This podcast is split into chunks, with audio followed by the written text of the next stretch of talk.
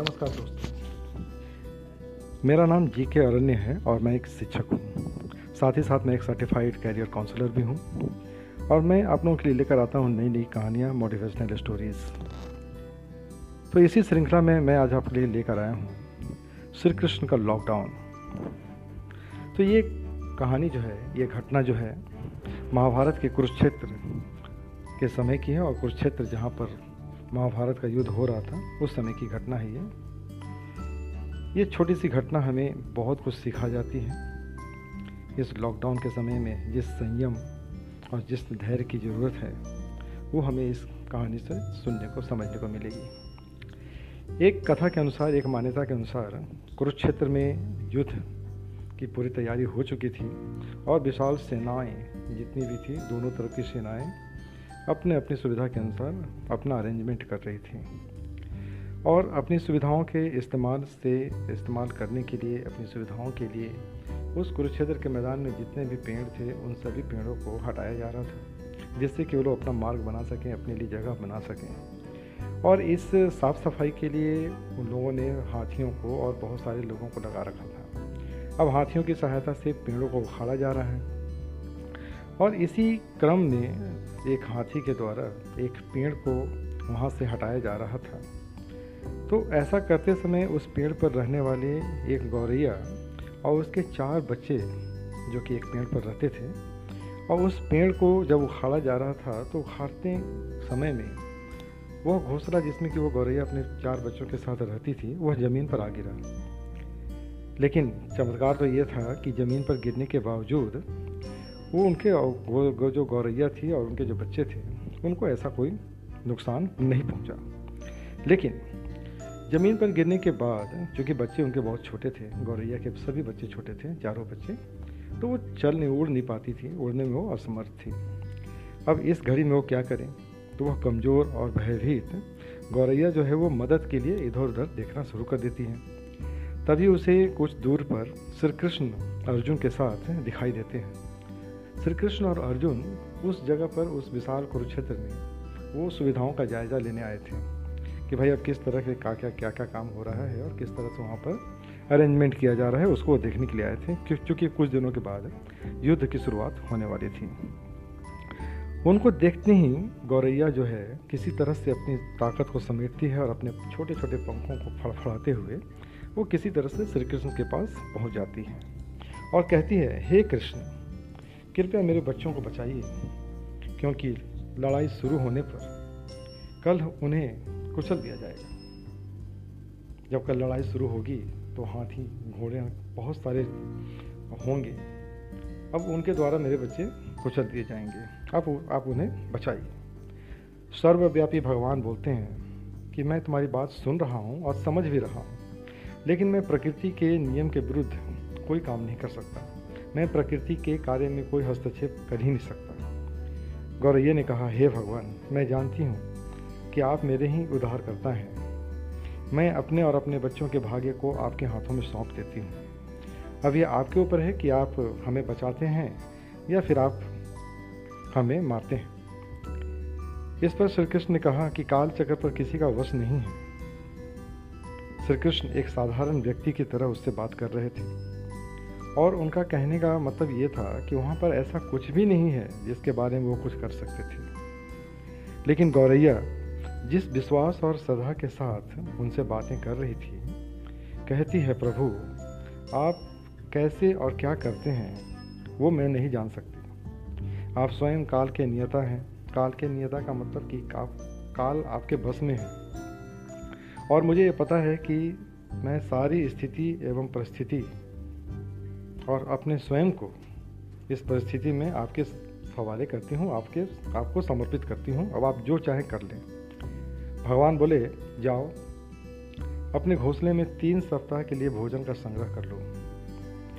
गौरैया और श्री कृष्ण का जो ये संवाद चल रहा था, उससे अनभिज्ञ अर्जुन, वो गौरैया को दूर भगाने में लगे हुए थे।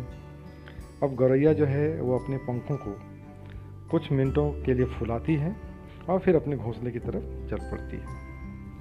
दो दिन बाद जब युद्ध का समय नज़दीक आ गया और युद्ध का उद्घोष होने की जब घोषणा कर दी गई कि अब चलो, अब युद्ध शुरू हो गया है, उस वक्त कृष्ण ने अर्जुन से कहा कि अपने धनुष बाण मुझे दे दो। अर्जुन चौंक पड़े। क्यों?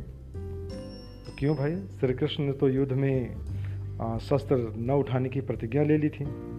फिर ये धनुष और बाण क्यों चाहिए इन्हें? अब इसके अतिरिक्त अर्जुन का ये भी मानना था कि दुनिया के सबसे सर्वश्रेष्ठ धनुर्धर तो मैं ही हूँ। और फिर आपको तीर धनुष चलाने की क्या ज़रूरत है? आप मुझे बोलिए, मैं कर दूँगा सारा काम। श्री कृष्ण ने अर्जुन से कहा कि, भाई, मुझे अपना धनुष और बाण दे दो। मुझे कुछ करना है। लेकिन अर्जुन बोले कि, मुझे आज्ञा दे प्रभु। जो काम है आप मुझे दीजिए। ऐसा कौन सा निशाना है जो मेरे तीरों से न भेजा जाएगा? श्री कृष्ण बोले, कुछ नहीं। लेकिन उनकी चुपचाप को देखकर, उनकी चुप्पी को देखकर अर्जुन जो है, वो धनुष और तीर श्री कृष्ण के हाथों में दे देते हैं। अब श्री कृष्ण जो है, एक हाथी को निशाना बनाते हैं, लेकिन हाथी को मार के नीचे गिराने के बजाय उनका जो तीर था, वो हाथी के गले में लटकी जो घंटी थी भारी भरकम घंटी थी, उससे जा टकराती है और चिंगारियाँ से निकल उठती है अर्जुन से यह देखकर कि उनका जो तीर था, वो निशाने पर नहीं लगता है, हाथी मारा नहीं जाता है, वो हंसने लग जाते हैं और बोलते हैं कि आपसे एक आसान सा निशाना चुक गया, प्रभु क्या मैं प्रयास करूँ? श्री कृष्ण ने कुछ नहीं कहा और उनकी बातों को नज़रअंदाज करते हुए उनके हाथों में तीर धनुष वापस किया और कहा कि अब कुछ काम या कोई काम करने की ज़रूरत नहीं है। क्योंकि इस हाथी ने उस गौरैया के आश्रय को, उसके घोंसले को, जो कि उस पेड़ पर था, जिसको उसने गिरा दिया था। अब अर्जुन जो है, वो पूछते हैं, कौन सी गौरैया?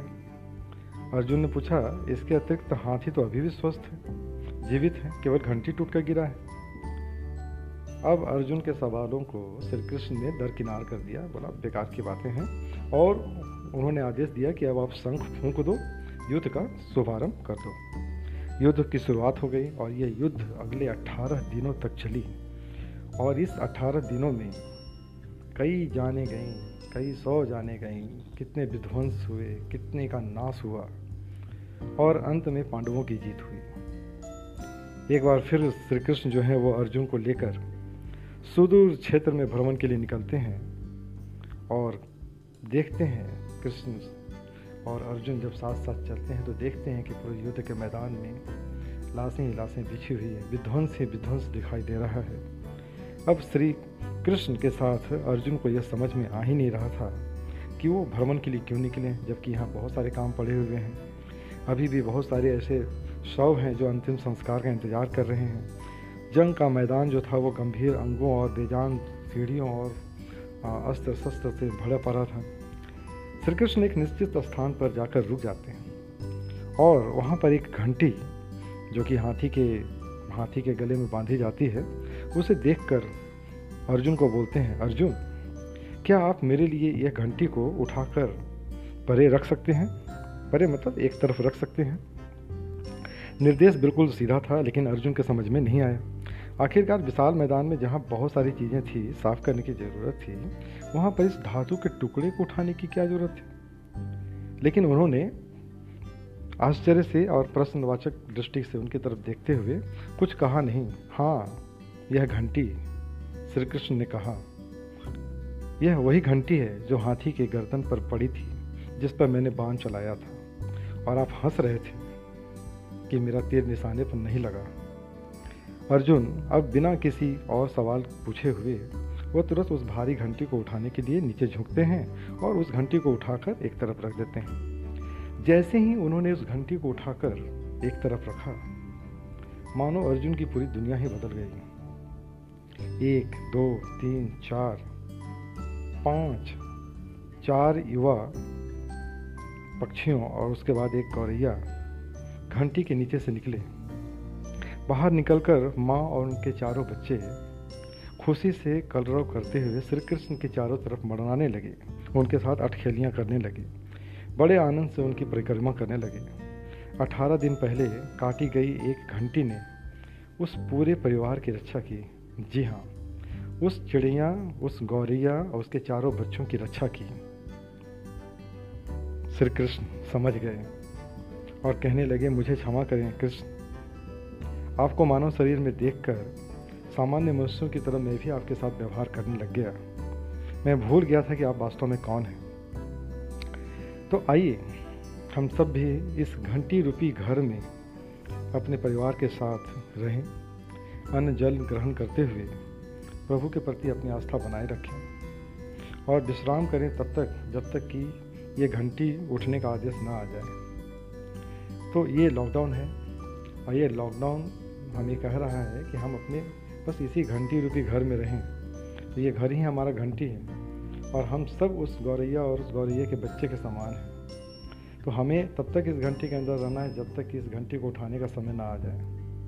और उठाने का समय वैक्सीनेशन, जब तक सभी का वैक्सीनेशन न हो जाए और सभी तब तक सुरक्षित न हो जाए, तब तक हमें इस घंटी से बाहर निकलने की कोई ज़रूरत नहीं है।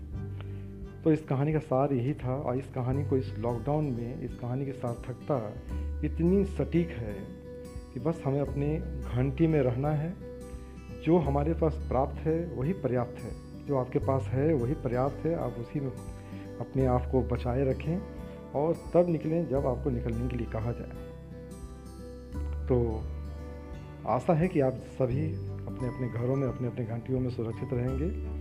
और लॉकडाउन के सभी नियमों का पालन करते हुए इंतज़ार करेंगे तब, कब तक, जब तक कि आपके पास इस घंटी को उठाने का आदेश ना आ जाए। तो कैसी लगी हमारी ये कहानी? आप हमें ज़रूर बताइएगा और फिर हम लोग मिलते हैं अगली कहानी के साथ। नमस्कार।